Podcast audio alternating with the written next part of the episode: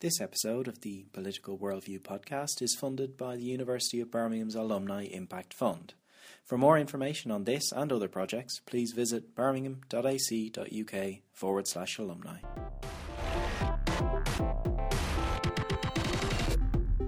Hello, world. Welcome to the Political Worldview podcast, May 24th, 2017, the UK General Election Student Voices Edition. I'm Adam Quinn, and I'm coming to you from the Political Science and International Studies Department of the University of Birmingham in England. There is, uh, you may have noticed, a general election campaign underway in the UK.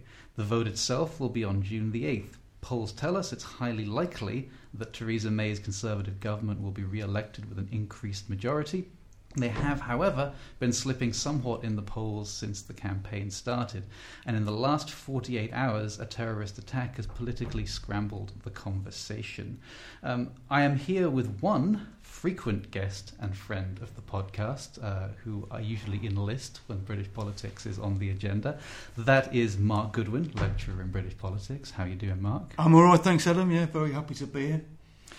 But this is not intended to be a podcast dominated by our voices, uh, surrounded as we are by many thousands of young people who will be voting in this election, in many cases for the first time. We thought what we would do is bring some of them into the podcast studio to see what they are thinking. Uh, and now I'll introduce you to who the young people uh, that are representing their cohort for the purpose of this podcast are. Uh, they are Zed Salam. Hello, Zed. Hi. David Kogan. Hi. Ryan Bennett. Hello. And Danny Verity. Hi. And they are all enrolled on various undergraduate programs within the within the department here. Uh, thanks very much for being with us, guys. We appreciate your uh, uh, your uh, time and your uh, willingness to embrace the daunting task of being the voices of your generation for the purposes of the next 45 to, to 50 minutes. Uh, uh, bear in mind that if you in any way stray from the approved views of your generation, then then you will have penalties to pay. Um, some of what we want to talk about is the politics and policy of the election itself, and we'll have plenty of time to, to get to that in due course. But we also want to talk about what the experience of this election campaign is like, viewed from the perspective of a young person, since Mark and I, sadly but very clearly, uh, no longer qualify uh, for that for that category. So I think we'll we'll start off with with that question. Um, what does this election campaign look like uh, from the vantage point of a student enrolled in a, a, politics program, admittedly, but nevertheless, you know, acquainted with the broader cohort of uh, uh, of people in their late teens and early twenties. Danny, uh, give us a, give us a starter for ten. What's what's your what's your read? Personally, I think the campaigns seem to be extremely divided. There seems to be a few floating around with the smaller um, uh, parties, whether it's UKIP, Lib Dems, but it seems very much conservatives, right wing, stick with what we are doing now and lean forward, strong and stable.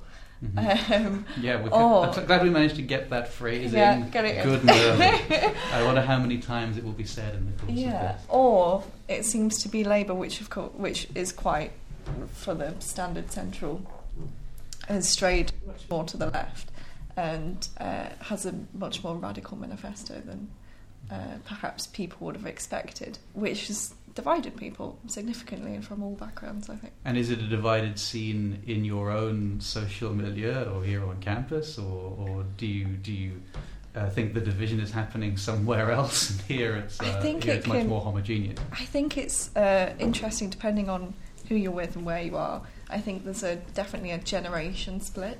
Personally, in my own family, it's parents versus children, and even in my own social group, students do tend to be more left wing. But there are still splits in terms of Tory versus Labour at the minute that I see, and uh, and they're quite. There isn't really a lot of, from my perspective, a lot of undecideds from my social group. It's Mm. either you're hard one way or hard the other, uh, which is really interesting. Hmm. Ryan, you are the head of the Politics Society, or you were the head I were, of the yeah, Politics yes. Society. You may have turned out uh, as, as far as that role is concerned. I guess that that gives you something of a vantage point on the campus uh, as a whole. What uh, what's your perception of the campaign been so far? Um, I think in regards to kind of young people, I think this is definitely not a young person's election. I think when you looked at kind of 2010, there was big topics around kind of uh, free education and things like that. Whereas I think this election here has been dominated by other um, kind of issues. So in the recent days, we've had social care being dominated. Labour have kind of gone on the front foot with kind of pensions and tackling kind of old age issues rather than young people. I think generally, whilst young people, whilst looking at social media, may seem like an ever growing presence, I think still the issues that are affecting young people, i.e., education, and to a certain extent, I'd say maybe issues around Brexit, aren't really dominating the election. Mm. And I think it's becoming, and possibly with the recent events in Manchester as well, where security tends to affect older generations in, in, in the UK, that this is st- an election that's been framed that generally most general elections are framed around around older people's issues and I think that possibly is reflected in voter turnout. But yeah, which in a sense, I suppose, like affects the perceptions of young people if they all turned up and decided, you know, that they didn't like these offers that are targeted at older at older voters, then that would have some sort of effect. But uh, historically, they don't seem to do that. Yeah, I think I think that's I think nobody can really pinpoint why uh, voter turnout is low? Is it is it because the politics doesn't reflect the young people? Is it because young people don't go out go, go out and vote in the first mm. place? But I think on the whole, whilst there are some positive signs around young people registering to vote and looking possibly more engaged in the system, I think overall this election is still being framed very much not as a as a as an election that welcomes younger people into kind of the, the political arena. Dave, uh, what's, what's your read on it, Ben? Um, I think this election it's been very personal. It's been very decisive, and with the campaigns of both parties, with like Theresa May not wanting to meet the public, and when Jeremy Corbyn like meeting the public, but in a really incompetent fashion. So it's so it's become that's an, that's an interesting political choice. Yeah, Is it better to fail to turn up to meet the public at all, or, or to, or to turn up and you know yeah. knock over yeah, the crockery um, and uh, like shake their hand wrong? Yeah. Um, well, well, it's got four weeks to do that, hasn't it? Or two weeks until it ends, yeah. But um, I think um, with what's happening, especially, especially with, with, like young people I speak to, who, who, who in friends with, there's no real choice. It's just like Theresa May, strong and stable, and Jeremy Corbyn, who has got people like him, people don't like him. He's got baggage, mm. but that baggage can be used in a really positive way. In the other parties, like the Greens and Lib Dems, they, no one's really wanting to like look at them for, as alternatives. It's been it's become essentially like like a two party election again, mm. where like people are either going to vote Labour or vote Conservative, and there's no real mm. dividing line with with, with other parties and other opinions. I, I, can see Mark looking pleased over there because that was what yeah. he was saying last time we discussed British politics on the podcast about the idea that it's uh, it's coming back to the two party system that, that, that we had before. Let's let's finish our opening rounds. So, um, well, I if I wasn't if I wasn't studying politics, I would like really struggle to follow it the election campaign because well before this we've been following the American election and that seems to be like in your face all the time over there, whereas here you don't really see it day to day. So when I speak to people who don't do politics, like like you're saying, people are really divided. Um, when I I get a sense of like people just like they're vaguely against Brexit, but they don't know what that means in terms of will I vote Lib Dem, will I vote Labour, will I uh, just you know vote Tory, whatever. Like I don't think like we were saying before we went on that, like and you were saying the 2001 election was like really boring. Like I think this is the sort of sense with this election. It's not particularly contested mm. and just young people don't really know what's happening. I get a sense, and and you're saying it's not targeted to them. It's mostly focused on pensions. I feel mm. so. It's not really the young people's election. If I was to voice a stereotype of what you know uh, a certain kind of middle-aged, middle-brown newspaper reader's view of what goes on with young people in election would be, it would be this: that they're all in a bubble on social media where everyone regularly shares one more angry voice uh, memes that you know, explain that the Conservative Party embodies unprecedented depths of historical evil, uh, that Jeremy Corbyn is A, the one who will lead Britain back to the political promised land, and B, the, t- the target of a malevolent conspiracy uh, of the media, uh, and that this is basically something that vast swathes of young people have bought hook, line, and sinker, and they're in for a really rude awakening when it turns out that the actual votes cast on, on June the 8th um, you know, do not reflect the false perception that seeing all of that on social media w- would give you. Do you guys who, uh, uh, uh, and uh, I guess spending a lot of time on social media is not purely uh, a habit of the young. I'm on Facebook constantly, but on your own social media feeds, etc. Do you get the impression that there is any truth to that? That there are um, bubbles and echo chambers uh, that lead people to have very misleading perceptions of like how their own personal political opinions relate to you know the spectrum of political opinions actually existing in society.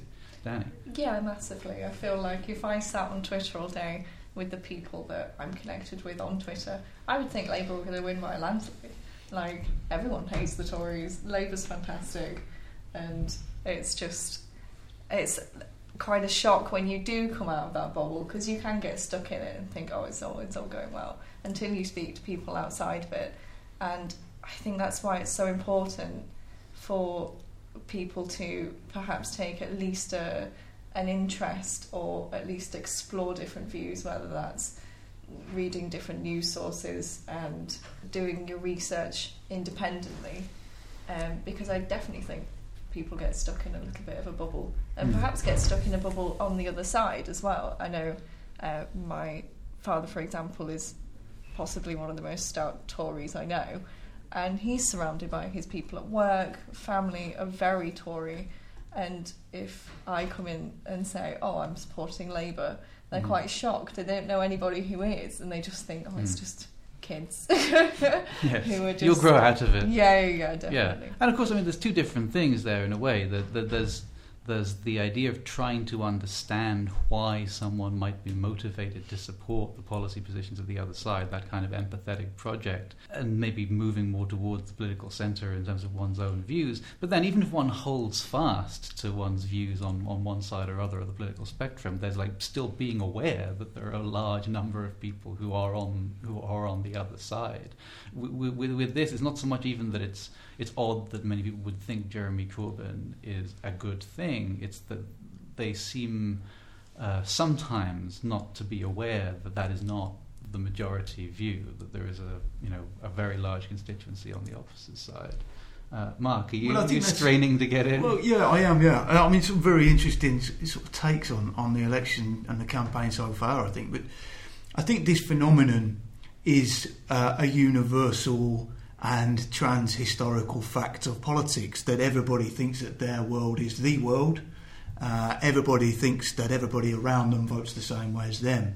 I mean, earlier in the year, we had a Conservative minister who came up to the department, was talking about how in his, contis- his constituency, everybody who voted UKIP thought that everybody else around him was going to vote UKIP. And that is a function of class, Mhm. okay, that and, and shared experience and, and and those kind of things. So there is obviously a pattern to the way that people vote, and uh, these things can be self-reinforcing. And social media is only really one example of that. Not just class, but also age. Uh, also, you know, a particular kind of uh, self-selecting uh, networks that reinforce um, a particular view. One of the things that I find interesting about social media, and bear in mind, of course, the form what I think of as social media is probably to you the equivalent of using a BBC Micro or a fax machine. you know, you're probably using forms of social media that I haven't even heard of. But one thing that interests me about the use of social media is that you know it is primarily about self-expression. Okay, about trying to curate a kind of uh, image of yourself to the world. And when people post about politics, they're trying to express something about them, themselves. Now, there's different ways of thinking about how voting behaviour works. One idea is that it's people vote in accordance with a, a kind of form of self-expression in a similar way. Okay, I'm a Labour kind of person. I'm a Green Party kind of person. I'm a Conservative kind of person. But there's another way that, another form of behaviour that is thought to be very important in, in voting, which is about people trying to choose between different teams of leaders, different groups of people who they think are more or less competent. What you find if you study those kind of things uh, in terms of voting behaviour is that young people are much more likely to say their voting is based on self expression. Older people are much more likely to say they vote on the basis of who they think will be the best leader, okay, or who they think is the most competent team. Okay, much less likely to express an ideological preference. So I wonder if that's what we're seeing, or, or what your sense is of why people post these things on social media. Is it a genuine attempt to convert people, gen- or, or is it just about that kind of idea of self-expression? Yeah, um, I think in a really like cynical way, part of it can be a bit of vanity as well to get more likes, which that's probably like a minority of people. But um, yeah, um, I agree with, with um, the whole point about how young people like, like use social media for self-expression because um, like we want to picture ourselves as like the as in, like another like a better version of ourselves really. So um, and we and with all our friends? With all our friends for we want to like sort of impress them. And and for example like Jeremy Corbyn supporters or like left wing friends in general we want to like speak to each other about that and like we're left wing we you know get on with each other we you know share this political opinion. Whereas like whereas with someone who's like on the centre right or, or a conservative we we wouldn't tend to like they wouldn't be our friends on social media really. So so like mm. wouldn't even know where they are, where they're from, really. Mm. So yeah, right. We've obviously had the voter registration deadline recently. and I think that's kind of an observation of, of very much kind of what Dave was saying about the possibly the vanity also of, of showing that you are politically engaged. And I think especially my social media has been full of almost everyone pinning why they think that everyone should vote. And I think it is very much the fact that their views are not necessarily synoptic with the large proportion of, of the UK UK majority. Mm. We talk uh, uh, in social science sometimes about virtue signaling, uh, about this idea that people make statements uh, not so much for the purpose of uh, persuading uh, anybody in particular that what they're saying is true, but for the purpose of signaling to the audience for, for, for, their remarks that you know I am I am exquisitely morally elevated in the positions that I would wish to associate myself w- with.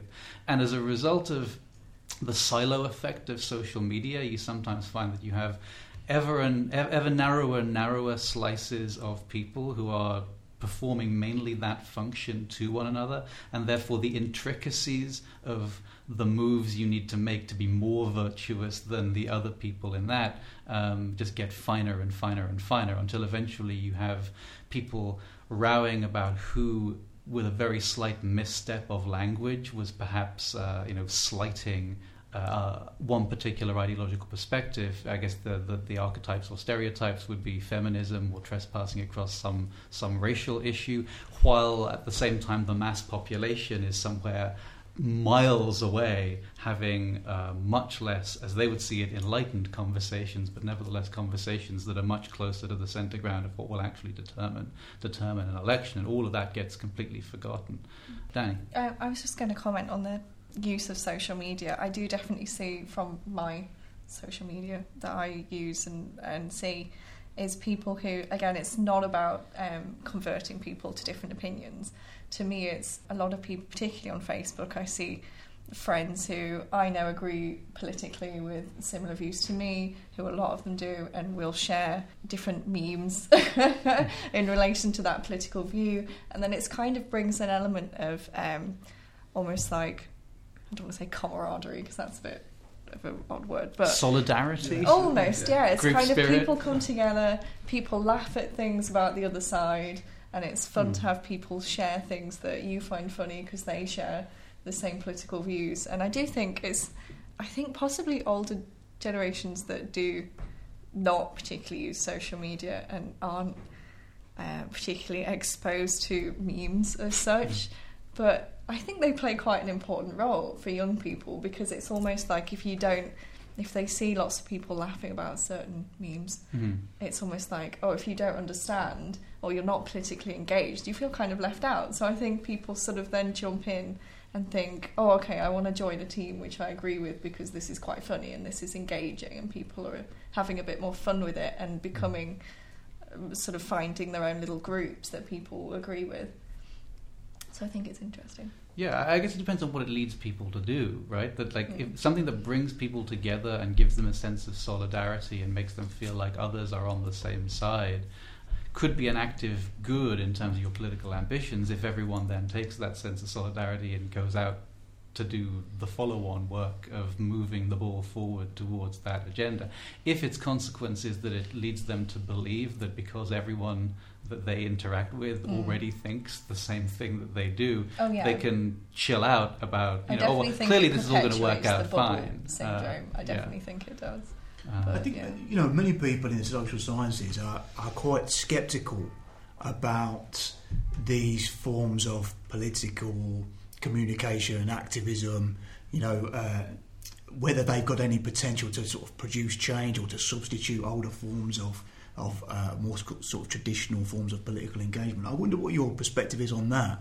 Whether you uh, feel optimistic about the potential of these forms of communication uh, or organisation or activism to actually supplant some of the older, perhaps outmoded uh, ways of doing politics. I feel like we have this conversation, this of social media conversation politics a lot, like too much maybe. I'm not sure, but I think it is supplanting.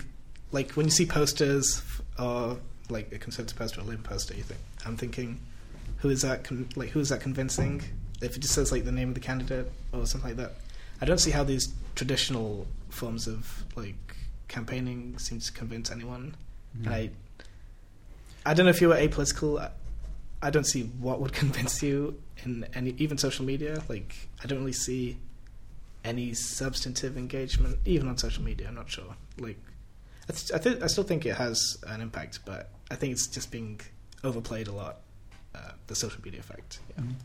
Right. De- Definitely, I think when when the general election was called, a lot of especially young people were kind of perpetuating that the tactical this was going to be the tactical voting election, and I think I think that they've said that in previous elections, and it's never really materialised. And I think I don't think this will um, materialise again, really. And I think it is partly because your social media is almost your self fulfilment. You you follow and you engage with people who are like minded, and you, because almost to get a, to get possibly a sense of solidarity and also a sense of legitimacy that what you believe in is is right, it is correct. And I think it's it's and I think what happens then is that you become into say more the left wing bubble or the right wing bubble when you lose sight of of what is going on.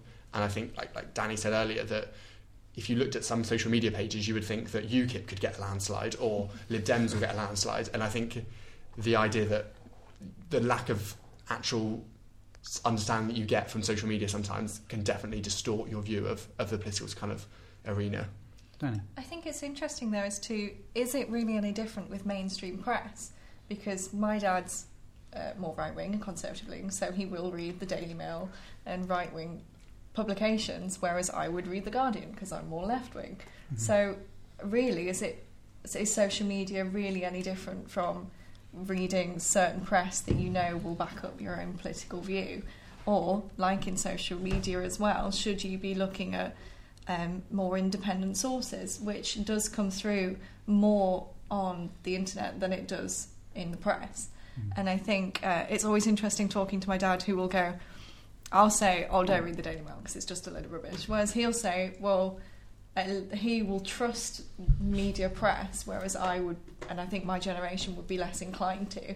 Whereas he says the stuff on the internet I read is a load of rubbish as it is as well, which, depending on where you check your sources, can and cannot be. So I think Hmm. it's it depends where you're getting your information from. Yeah, the idea that the Daily Mail is more accurate than anything on the entire internet would be a bold, uh, a bold claim Exactly. for sure.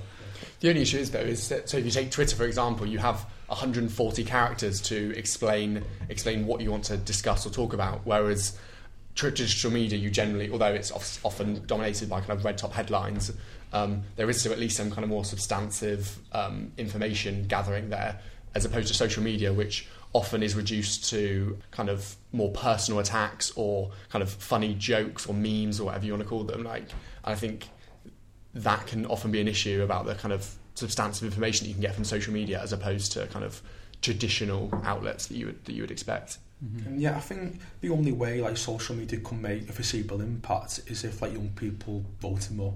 That would be the only.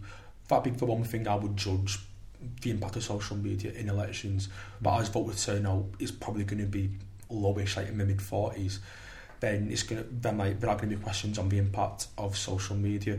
But like I mean, come back to Danny's point about like the role of the mainstream media and newspapers and social media.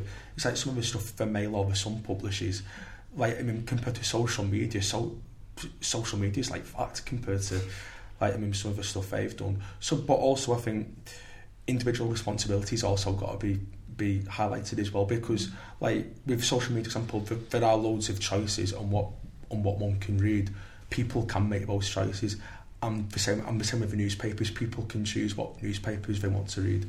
So I think the idea of of social media being an issue it could be that, that in people's perceptions being an issue.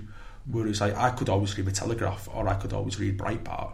I'm not go- I'm not I'm not going to because I've made that choice of not reading the Telegraph and not reading a Bright of not reading Breitbart. Similarly, like like I mean like a left wing person or like we're pretty much left, but like someone could choose to read the Canary or someone could look at like another angry voice or watch Jonathan Pie. You know, mm. we make those choices, and I think like individual choices are important and that shouldn't be like overvalued or undervalued. Sorry. Mm-hmm. So possibly, you know, in kind of harking back to the golden age with pre-social media, tend to overestimate yeah.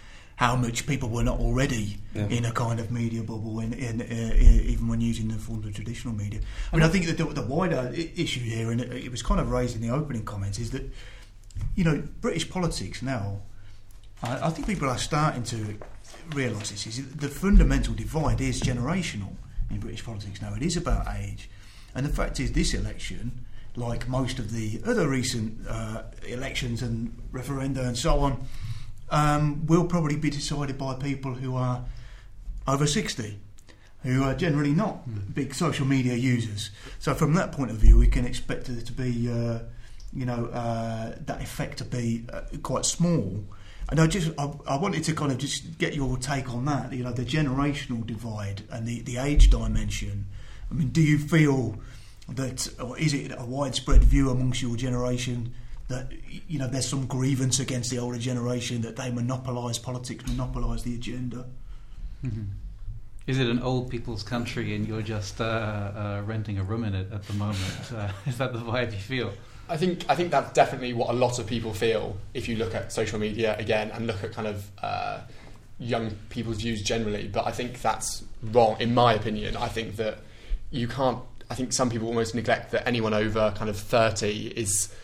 Oh, steady on now. Sorry, anyone under, under I'm not going to not going to say an age, but anyone over a certain age is has the wrong political views and their opinions aren't aren't basically worthwhile. And I think that is an issue because then you do have a, almost a standoff. Mm-hmm. And I think it's important. I think it's possibly because of the social media bubble that, that younger people often tend to be in that you need to realise that everyone has an equal vote. And I think I'm probably a different to many people that I know that that don't neglect anyone else's views. I think that's kind right. of well because it, it, could turn pretty nasty pretty fast, right? Because like young people are like, how come these people's votes count? Because they're going to be dead soon, and then like yeah. old people are like, uh, well, like why? How can these naive children playing dress up be allowed to make important decisions about our country's future and you know take either of those lines of argument too far down the road of logic and you end up in a pretty bad place i think a lot of the uh, plays a, a skepticism plays a big role i think for our generation um, we're very skeptical of mainstream press and we're very skepti- skeptical then of where do the older generation get their information and if they're getting it from press sources that we don't really deem to be particularly um, reputable or mm. reliable, then I think that comes into question. I know, again, I speak to my dad all the time. He gets most of his news from the Daily Mail. So yeah, your dad has become the, uh, the avatar the for taught, right of centre. He's the person uh, I speak to mostly about politics within my family, and our, our views are so different, and where we get our information is so different. And so often he will say, Well, I get my views from mainstream press, and I get more of my views, and I question more of the views through the internet and a bit more research into social media and things like that. So I think sometimes there is a bit of skepticism between younger voters of where have the older voters got their opinions from. Um, Mm. Uh, I yeah, uh, I think for the EU referendum, after the EU referendum, that was like really apparent. Uh, the sort of resentment of the old, and then this. And you about- still kind of see yeah. it now. People are like, "Oh, like at what point could we hold it again when enough people will have Yeah, died see- that the result could be the other way?" Which is such a sinister way of choosing to frame that point. Yeah. But I've heard it explicitly put that way more than once. Yeah. But I think this election there are some like weird things where I don't think it's it's as divided between the generations because the thing with the pensioners, the triple lock, and the dementia tax or whatever, like now some pensioners are perhaps moving against the Conservatives, and I have a, a Tory friend, and he makes this he makes this point. Uh, Some of my best friends. some are of my best friends are. Tories. yeah. Uh, no, he, he makes this really interesting point. He was like, young people uh, vote Tory so you can get rid of the triple lock. So he's sort of saying, he's basically saying, so there is this, before you think, oh, the Tories part of the old, whatever, and Labour for the young, I think this is starting to shift. So, like, this stark generation, generation divide is not as clear in this election than it was even in the EU referendum last year. Well, that's a, I think that's a really interesting point. That This, to me, is the, the the first movement on that question of intergenerational inequality seems to be happening during this election, but it's coming from the Conservatives.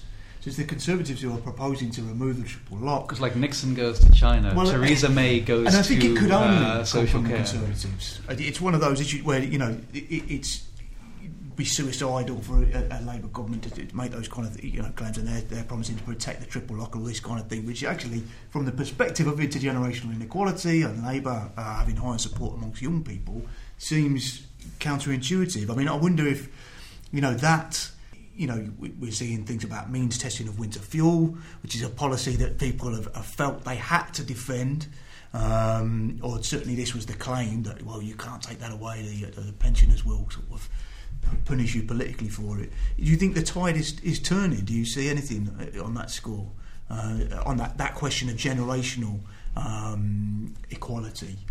Right. I think definitely. I think the fact that Theresa May felt comfortable enough to kind of launch those policies only two years beforehand, David Cameron had committed to the triple lock, which really unproportionately and unsustainably protected pensioners' um, pensions over basically anyone else in within the economy. And I think it shows also the weakness of Labour in that respect that they have almost on the back foot have gone, okay, we have to protect this no matter what. And at the end of the day, some of the policies that Theresa May and the Conservatives are looking to introduce, i.e., means testing of winter fuel, changes to the triple lock, are actually policies that, if you look at traditional Labour views, they would actually support. They are they're almost in, within a socialist system. It makes sure that those who are best off don't get as much benefits, and and vice versa. And I think possibly this has shown what I was kind of saying earlier about is the reason that young people aren't represented in politics. Like, why is that? Where does it come from? And possibly the fact that it is down to down to voter behaviour that policies are generally aimed at those who vote the most. And because Theresa May thinks she can get such a majority, she doesn't need to bank on as much those older generation, those over 60 voters that generally come out in large proportions to vote Conservative. And she feels confident she can lose a few of them to gain maybe a bit more of a, of a wide of a wide vote. But realistically, you know, it doesn't look like she will lose many of them. You know, people who are over 60 um, are basically in the bag, aren't they? Because they are extremely hostile to Corbyn on the whole. So uh, I think I wonder if that's part of the calculation. Those people are just not in play for the Conservatives to lose. Right, but I think a generational divide is is apparent in what Theresa May's done with like social care, but but like mainly I think it's just tactical. Like like like because as Mark said, um, she doesn't need those votes. She's got enough votes in the bag, as as, as the polls suggest. So like so like she can like put forward unpop, unpopular policies unpopular policies which in her eyes will attract another group of voters who could be locked in to vote Conservative in the next 10, 15 years, which could help the Conservatives win more and more elections.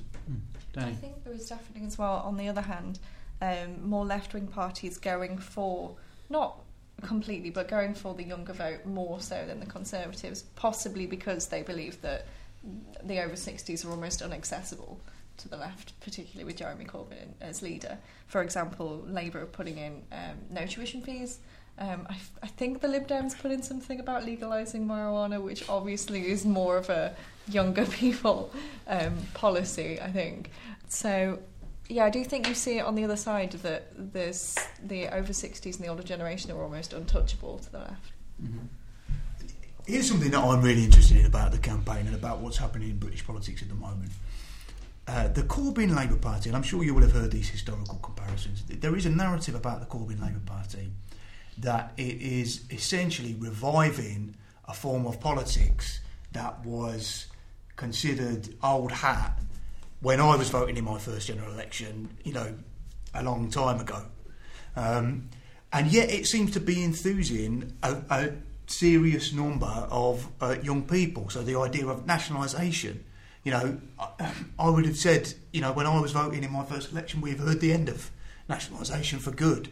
You know, um, Well, when Tony Blair was running for his first time in 1997, one of his big perceived political victories immediately before that was successfully removing from the Labour Party's charter uh, the idea that nationalisation was a like a central plank of what they intended. Exactly, that this was a, a, a kind of relic of the past and something that should rightly be consigned, you know, to history. And, and across the Corbyn platform, there are policies which would have, uh, which really belong to the Labour Party of the 70s and 80s, which, frankly, is your grandparents' politics. Hmm. You know, so are you enthused by that, the revival of those ideas, or do you see it in, in, as kind of as a, you know, I think many people who are professional commentators on politics see it as rather nostalgic and backward looking. Yeah, what what is getting so many young people to take a shine to policies that look pretty old school to the spec- from the perspective of those who've been around longer? The younger generation hasn't seen, it's, some mm. people it's their first vote. And the older generation, you speak to my family who, or people who lean towards the Tories will say, well, I'm not voting Labour because they caused the financial crisis. Now, we were probably too young to really get a sense of that sort of distaste for the Labour Party at that time that has lasted through. So I think we're almost From all the way back in 2008. Not all the way back. Remember something from not all the way back, but we're not. We weren't really old enough to really take it massively into account. Whereas obviously people older than us, our Mhm. parents, remember that and think. And my dad will always say, "I made the most money under Thatcher." Well, we didn't because we weren't around, and so we don't really, uh, we don't have that past rhetoric that perhaps sticks with the diff- other generations. Mhm. For our generation, like the centrist, third way, whatever, that's the those are the politics of the past. Whereas for you, uh, the socialist agenda would have been the policies of the past. Like people say, oh, Corbyn's like break taking us back to the seventies, and then I do see people like, hang on, there was you know cheaper housing for education. That sounds quite good. I see I see a lot of young people saying that. So there is that dynamic playing it, and there's a feeling. Oh, if the seventies were so bad, like I haven't seen, like since I've been politically aware, I haven't really seen a good economy. Like I've always, I've only ever seen like crisis, and like I've never like seen proper growth. I think since I've ever been politically aware. So that's sort of like you can say, oh, in the seventies, that's horrible, but I haven't really seen anything great in the 2000 or the 2010s. So. Hmm. Yeah, yeah. um, I think um, that it's because we've never seen um, Jeremy Corbyn's policies before. We've we didn't we didn't experience the win- like like like the winter of discontent in the seventies, which obviously had a massive impact in people's perceptions in the past like thirty years of British politics, and we didn't grow up in that climate. And when we when we look back at the nineteen seventies and look at the political climate today, housing was cheap, there was more stable jobs, there were you know there were more economically op- there were more economic opportunities for young people at, at, at that time and we almost felt like we want a piece of that pie. And, and with the economic climate now where housing's really expensive tuition fees which I think made, which, which I played a massive impact in young people's perceptions in, in politics. So yeah um, yeah. I, I mean, the privatisation of the railway, you'd have to be over 24, 20 odd to be to, to know when the pri- when the railways were privatised. I think that is part of it, and also the fact that young people generally in that outlook are more optimistic, and I think they possibly are aware more of maybe social injustice or injustice within within their lives. And if you look at the Conservative manifesto compared to the Labour manifesto to like today, the Conservative manifesto almost really doesn't set out any positive kind of optimistic policies, whereas the Labour is offering kind of garden and roses if, if you look in that way. And I think I think generally that Conservatives and Labour have always done that, and I think that is possibly why people often tend to vote towards Labour. Maybe generational gap as well that young people are more optimistic. I think one thing that has been interesting is I think Theresa May in her politics, whether you want to call it Mayism or not, I think is a change in towards David Cameron on previous Conservative that I think she herself does understand injustice in the economy, and I think that is something that possibly is more appealing to, to Bush's voters that may have been traditionally Labour. That I think like some of the stuff she's saying about putting workers on company boards and things like that, they're quite radical policies and quite the understanding there is some kind of injustice um, in the kind of political system in the UK. Possibly the different issues that affect the different generations. So, Mm. uh, my parents and grandparents, they already have mortgages, they already have jobs, they're sort of set at the moment in that sort of, or at least they are from my background. They're sort of, that's not particularly affecting them. And they've already had the opportunities in sort of 70s, 80s when they bought their first house for 13 grand and sold it for 40 and had those advantages. And now our generation's going hang on we don't get that advantage. I mean we all most of us need a degree to get a decent job and need 20 grand just for the deposit on a house. So i think there's kind of a an anger almost in the less in the younger generation um, that we're not getting the sort of um, same uh, advantages in that respect that perhaps the older generation did I mean, there's some discussion within political science at the moment about whether uh, a kind of shift in social attitudes and values has occurred amongst people of your generation. So the people who precisely don't remember, you know, that your, your reference point is Blair maybe rather than Thatcher, um, or even kind of earlier, the you know the Labour Party of the, of the 70s. Um, and when I talk to students about things like zero-hour contract, zero-hour contract was the sort of nightmare situation for the Labour Party of the of the seventies. This was the, the thing that Thatcher was going to bring in. This kind of insecure um, uh, work. Jobs for life will be a thing of the past. You will be constantly striving to maintain yourself in employment. When I talk to people of your generation, they like zero-hour contracts. They like flexibility. They hate the idea of having a job for life. They hate the idea of staying in their hometown uh, and and working in one career forever, which was an aspiration for uh, you know uh, previous generations. So I wondered if you could say something about that. Corbyn has very little to say about that kind of changing pattern of work, of life, of the idea that you perhaps should pay something towards your own higher education, that you should be uh, willing to kind of adapt to the labour market and, and those kind of things. He doesn't have a great deal to say about that, other than we should reverse it. So I wondered if you, had uh, any thoughts on that. Uh, you know, whether you you might see those things differently rather than insecurity, you see more autonomy, uh, for example. I think just to take on the zero hours contract point, I think I'm personally, I think my past three jobs have all been on zero hour contracts, and for me, I think they're quite a positive thing. I think the fact, I'm not sure if it is in the 2017 manifesto, but certainly in the 2015 manifesto, Labour were looking to tackle or abolish zero hour contracts. And I think for, for zero for, for students, especially university students, zero hours contracts are, are very, very beneficial. You can do work when you need to, you can refuse not to work if you don't want to. And I think that is possibly the problems with Jeremy Corbyn's almost 1970s Labour politics that they aren't, whilst they are optimistic and are positive, they're not necessarily suiting with the current system of young people and, and older people as well. I possibly have an opposing view because I also had a zero hour contract, but I found it it is beneficial for students. I will definitely say that because obviously we have much more flexible lives. Sometimes we have ten hours a week, if that. Um, so it's much more flexible. But my problem is when single mothers with two kids have a zero hour contract and can't afford to pay their rent because one week they are working and the next week they're not, and they'll never know. They never know how much income they're going to get one week or the other. And I think there's possibly a lack of protection for that. I think that's fair, but but I think um, again, again possibly a rookie figure, but I think it is around two thirds of people in zero hour contracts want to be on a zero hours contract. So I think for Labour to take on a kind of policy like that possibly shows their out of touch base with kind of general businessmen and kind of working age people and general general elections you need to rely on businesses to support you and also working age working age people Hmm. Yeah, I, mean, I think Labour's intentions are, are, are pretty good in terms of like reducing in, in, inequality in what in what zero-hour contracts can do. For example, like with like single parents who haven't got any job security. But um, yeah, with like young people, I mean, like I mean, they are pretty good because um, like like there's more income for us. We can choose not to work when we don't want to work, and when we do want to work, we can do it in the hours which we want to work in.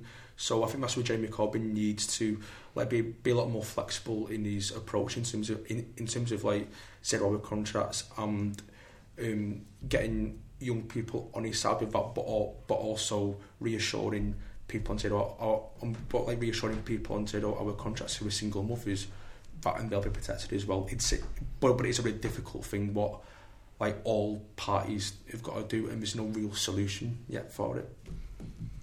I wonder if it plays into the, a broader question that the the uh, EU referendum did bring out to an extent about generational difference, and perhaps some people talking about differences in social values and attitudes now, in terms of younger people more likely to be enthusiastic about the opportunities that a more open, globalized, connected world might bring, whereas older people, perhaps, uh, or not just older people, but other categories of people um, may find their, themselves in a more defensive posture towards that uh, and find that th- more threatening um, than uh, a sort of raising opportunity. So this sort of you know, the view perhaps uh, at times is that young people are very excited about this sort of Silicon Valley idea of how the world is going to be, and it will be completely, mm. uh, you know, creative destruction will be allowed to kind of uh, rip through uh, the world, and you will be free to move around the world and, and, and operate with a, a great deal of autonomy.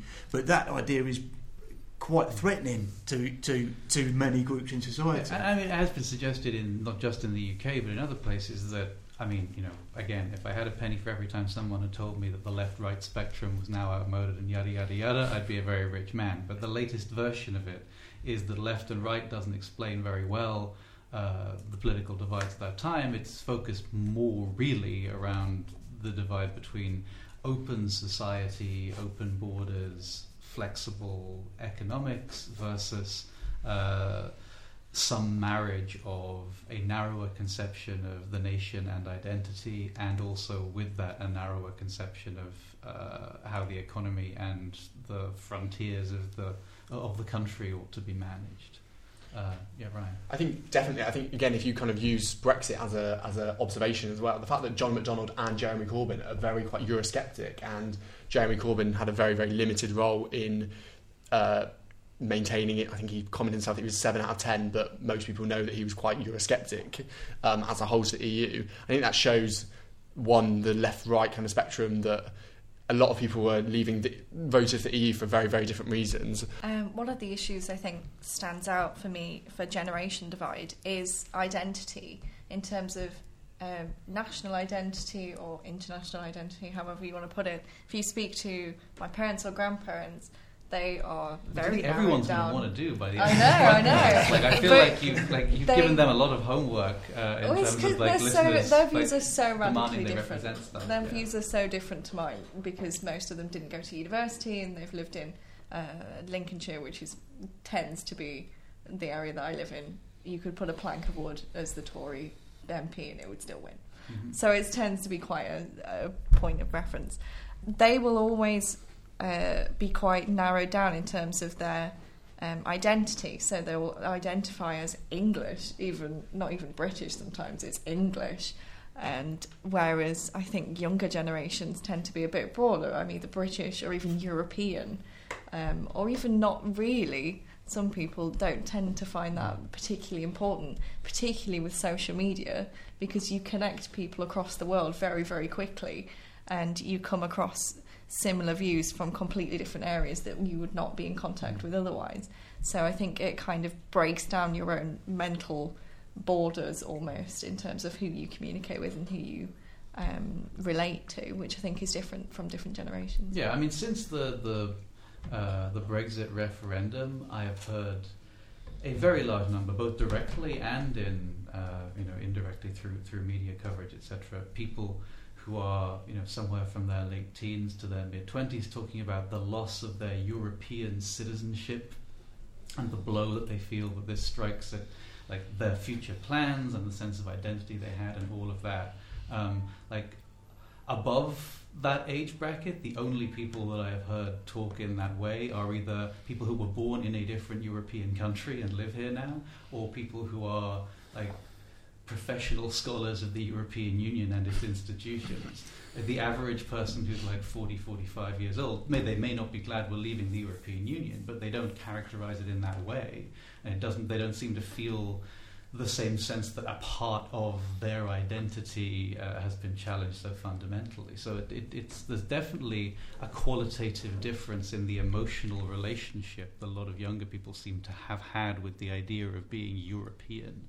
That you know, even from a relatively pro Euro, uh, uh, someone well disposed towards the EU, uh, such as myself in my age bracket, it's not quite the same. Uh, I, I, don't think. Is that the way you you felt about the, the Brexit vote? That it it was it had that connotation to you. It wasn't just a calculation of costs and benefits. It was something to do with a loss of a, a wider identity. Um, yeah, um, yeah, um, I think so because like I voted for Remain, some like because I wanted to stay in the European Union, but being able to travel around Europe for not that much money, like like interacting with different people, different cultures, different different countries, and and also potentially being able to work freely around around Europe. That, that that's a huge incentive for, for like young people. Whereas just being stuck in the UK, being stuck in England, it's not that it's not that um, appetising to be honest.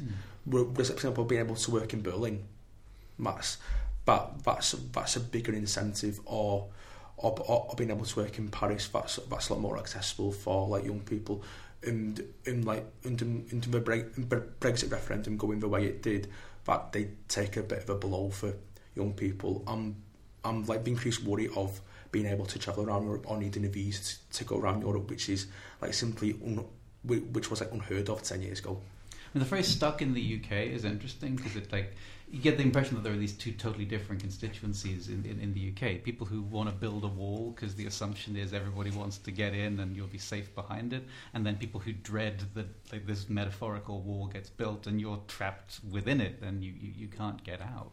I'm not sure to kind of note that everyone everyone of a young age has this kind of affection towards the European Union. I think there is also I think that would be more synoptic with possibly more the university, the more kind of like socially elite young individuals. I think I think we often, as in students of the university, are also in a little bit of a bubble about we're we are good representations of every single in, individual as a young person, which I think generally we're not. Like there's a large majority of young people who didn't go to, still didn't go to university, who have a very different experiences to say people who go to university.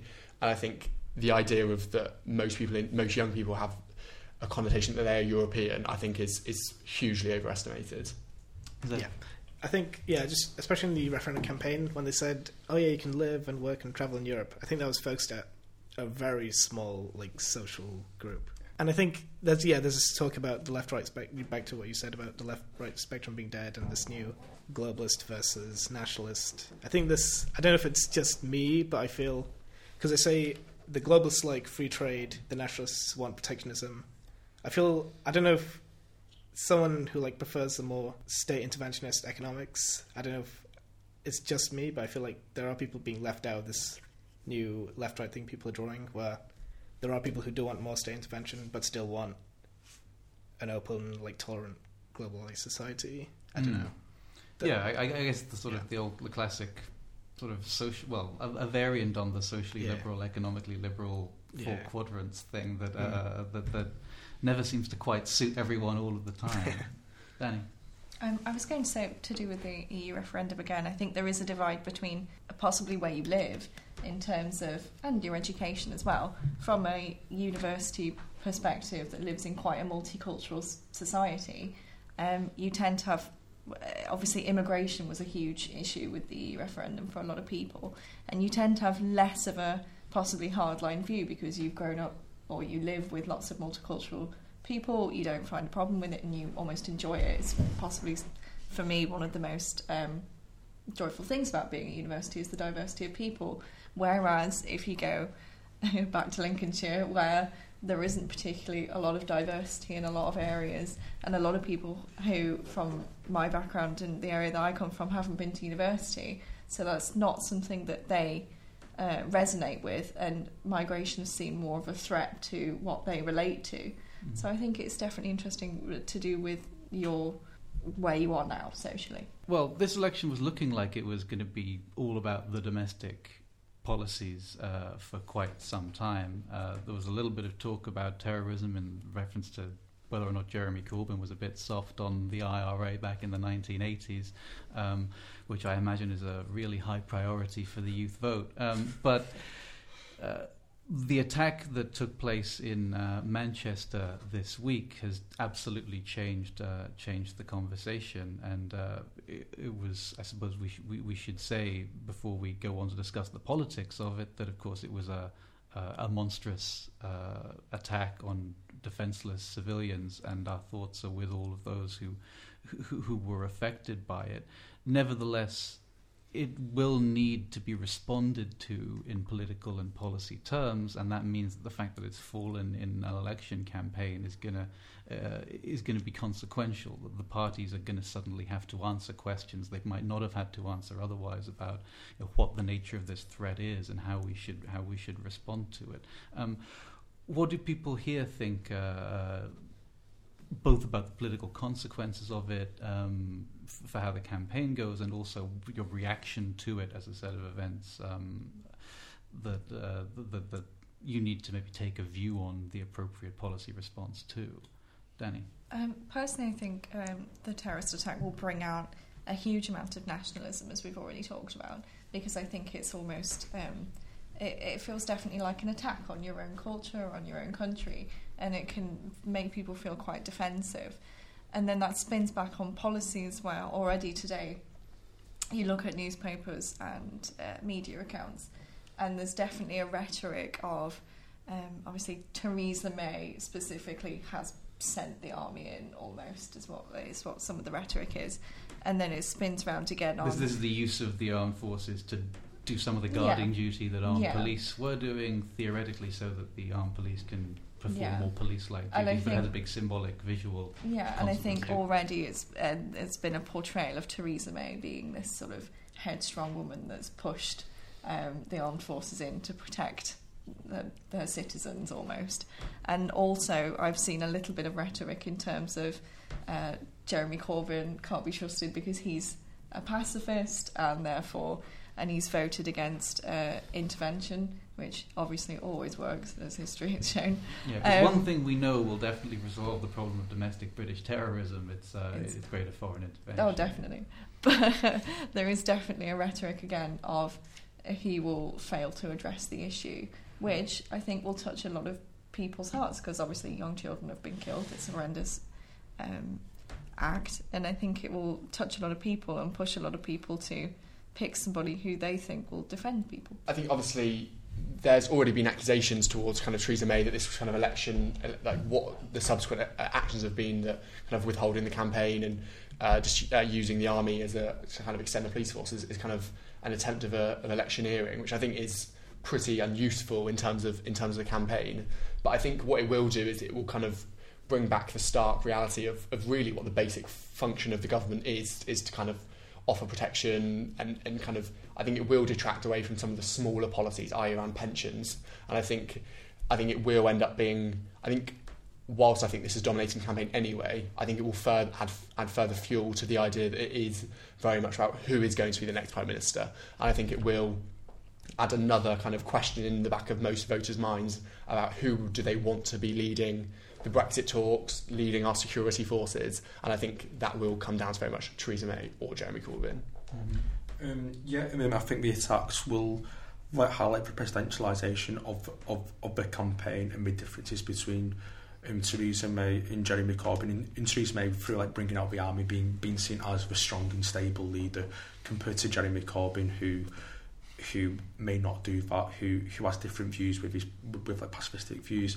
But in terms of what Danny was saying about the increased nationalism, about about about the attack, I live near Manchester, and in, in reaction of Manchester has been the complete opposite of of what it has been one of togetherness, one of one of solidarity, which is which has gone against the nationalistic un, un, undercurrents what are what are unfortunately start, starting to creep in a few, a few days after after after the after the attack. Yeah, I'd say like it's always it's hard to talk about like what is response to the crisis and what is electioneering like especially with the soldiers on the streets like you said you like hinted that is pretty symbolic. Like I'm not sure what that's meant to do, but at the same time, if it's taking off, if it's giving the police responsibilities to do other things, then I think that's okay. But I mean, like if Yeah. you ask the government, like, why is this justified? That is Yeah. the answer they would give you. Yeah. but I mean, it's so- clearly it- you one might read other motives into it. Yeah, and I was reading, um, I was reading this really good comment piece where they said uh, there's no campaigning, but this is the best part of the conservative campaign yet. But so it's always like, but it's it's like very Mm. like you know like difficult to talk about it because you don't know when it's responding to a serious crisis and when it's actually just party politics. I mean, it's very difficult to talk Mm. about. Well, they often say that, like with, within elections, some of the political science says that um, you know it's not just about like what the different positions of the parties are on X, Y, and Z. It's about the framing of the election. What is the main cleavage that this is a vote about? And if more people go into it with a mindset that it's about who is safe to be trusted with national security, even with the exact same manifestos and leaders, you get a different result than if people go into it with the mindset like what is the best um, uh, government to run the economy, or what is the best government to uh, to, to oversee Brexit negotiations. Uh, so you could say that the simple presence of the issue in the foreground of the debate, even aside from any substantive promises either side makes, uh, can could have a could have an impact. Yeah, I, mean, obviously, with something like this, it, it feels very crass to talk about Yeah. how it might benefit, uh, you know, either a campaign or how it could be even used in a campaign. But I think, you know, I tend to agree with what people have, have said about, you know, the, the, the likely effect of this is that it forces people to consider, you know, uh, as much as I might. Uh, uh, have a particular view about how social care should be organised.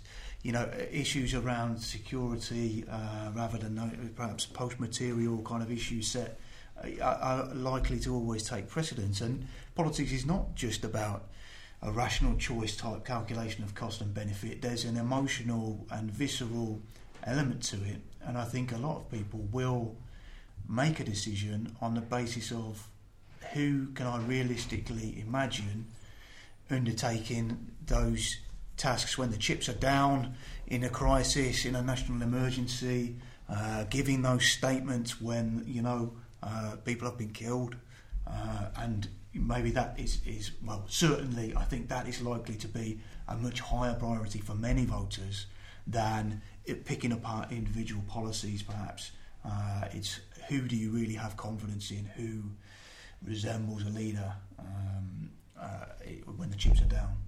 Danny, I think it will bring into force as well the issue of migration, as these things do. Um, the gentleman, I believe, uh, gentleman, the murderer, was um, from a Libyan descent, and these Born in- parents were Just one of the UK. One in the UK though. yeah, yeah, Yeah. from a Libyan descent. His parents were Libyan refugees, and I do think, obviously, there will be people who will question: Is it safe to have refugees and immigrants in the country? There will be people who will naturally question that, and then look at party politics in terms of immigration, and as to whether or not that will be an issue high on people's agenda, Mhm. rightly or wrongly. when you do cast your vote, what is the main issue, the the number one priority that will be on your mind? Personally, I think it's social equality is a huge thing for me. There is such a huge divide between rich and poor at this point, and I just think it's got to a point now where I will vote not just for myself, but for people who are worse off than myself, and um, it's it's very important to me um, that we strive for a more equal society. Right. I think at the end of the day, everyone tends to vote on their own kind of individual rational choice. What what are they going to get out of whoever they vote for? And so I think that would drives my kind of decision about what can I get out of this? I, I education policy, health policy, that are the kind of things that kind of dictate. But I think also me individually, I think there's quite a skepticism about the realistic, the ability for them to actually carry out what they're saying. So I think it's a combination between views around the party and the individual of who will lead the next government, combined with what they are actually saying that I can get out of it to, to, to kind of dictate my choice. Mm-hmm. Okay. Um, yeah, um, I think individual rational choice will it'll, it'll be in the back of my mind when I turn out to vote. But like with town where I grew up in and seeing like the massive inequality in the town I grew up in, and I think that'll. In, what is that like town, policies, by the way? Lincolnshire's had plenty of name checks, St. so we should give you fair, fair dealing. St Helens, yeah.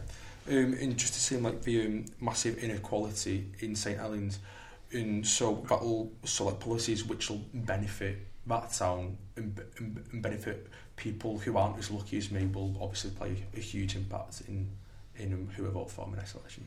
Mm-hmm. And? Uh, yeah, I think this is sort of cast as the Brexit election, but I think that's I think that's completely been overrun by all these other issues. So going back to what you guys were saying about equality and opportunity and this sort of stuff, that's what I'd be casting my vote on. And I think a growing number of people might be like Bre- this is meant to be the Brexit leadership and all that, but it'll be interesting to see how much of the campaign is dominated, well, as we go on, dominated by leadership for Brexit versus all the other issues of government.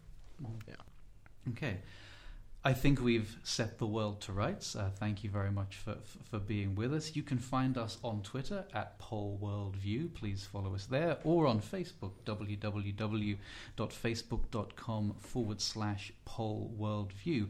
Our guests today have been Mark Goodwin, who I'm sure will be will be back with us again in future. Thanks for being with us, Mark. Where can people find you on social media? Yeah, thanks for having me. Um, I am on Twitter at Mark R. Goodwin. Okay. Uh, thank you very much to our student guests uh, who have taken on the the, uh, the tricky role of representing their cohort uh, for, for the purposes of this discussion. Uh, thanks to Danny, to Dave, to Zed, and to Ryan for your for your time and for your contributions. I've been Adam Quinn. You can find me on Facebook, standing next to Lyndon Johnson uh, in the photograph. If you want to find me there, uh, Adam Quinn 161, or I'm on Twitter at Adam James Quinn. Please uh, tell your friends about the podcast. Uh, you can find us on SoundCloud or iTunes. Uh, leave us a star rating to help people discover the pod. Uh, share us uh, on social media. Uh, give us your recommendation by word of mouth. We would really very much, very much appreciate that, and that goes for our guests as well as as well as our listeners. Um, our producer has been Connor McKenna, and we've been coming to you from the Political Science and International Studies Department of the University of Birmingham in England. And we should add that we are these days uh, sponsored by the kind support of the Alumni Impact Fund. So thank you very much to them for their their generosity uh, and support. We'll be back soon. We very much hope you will be too. Bye. Bye. Bye. Aye.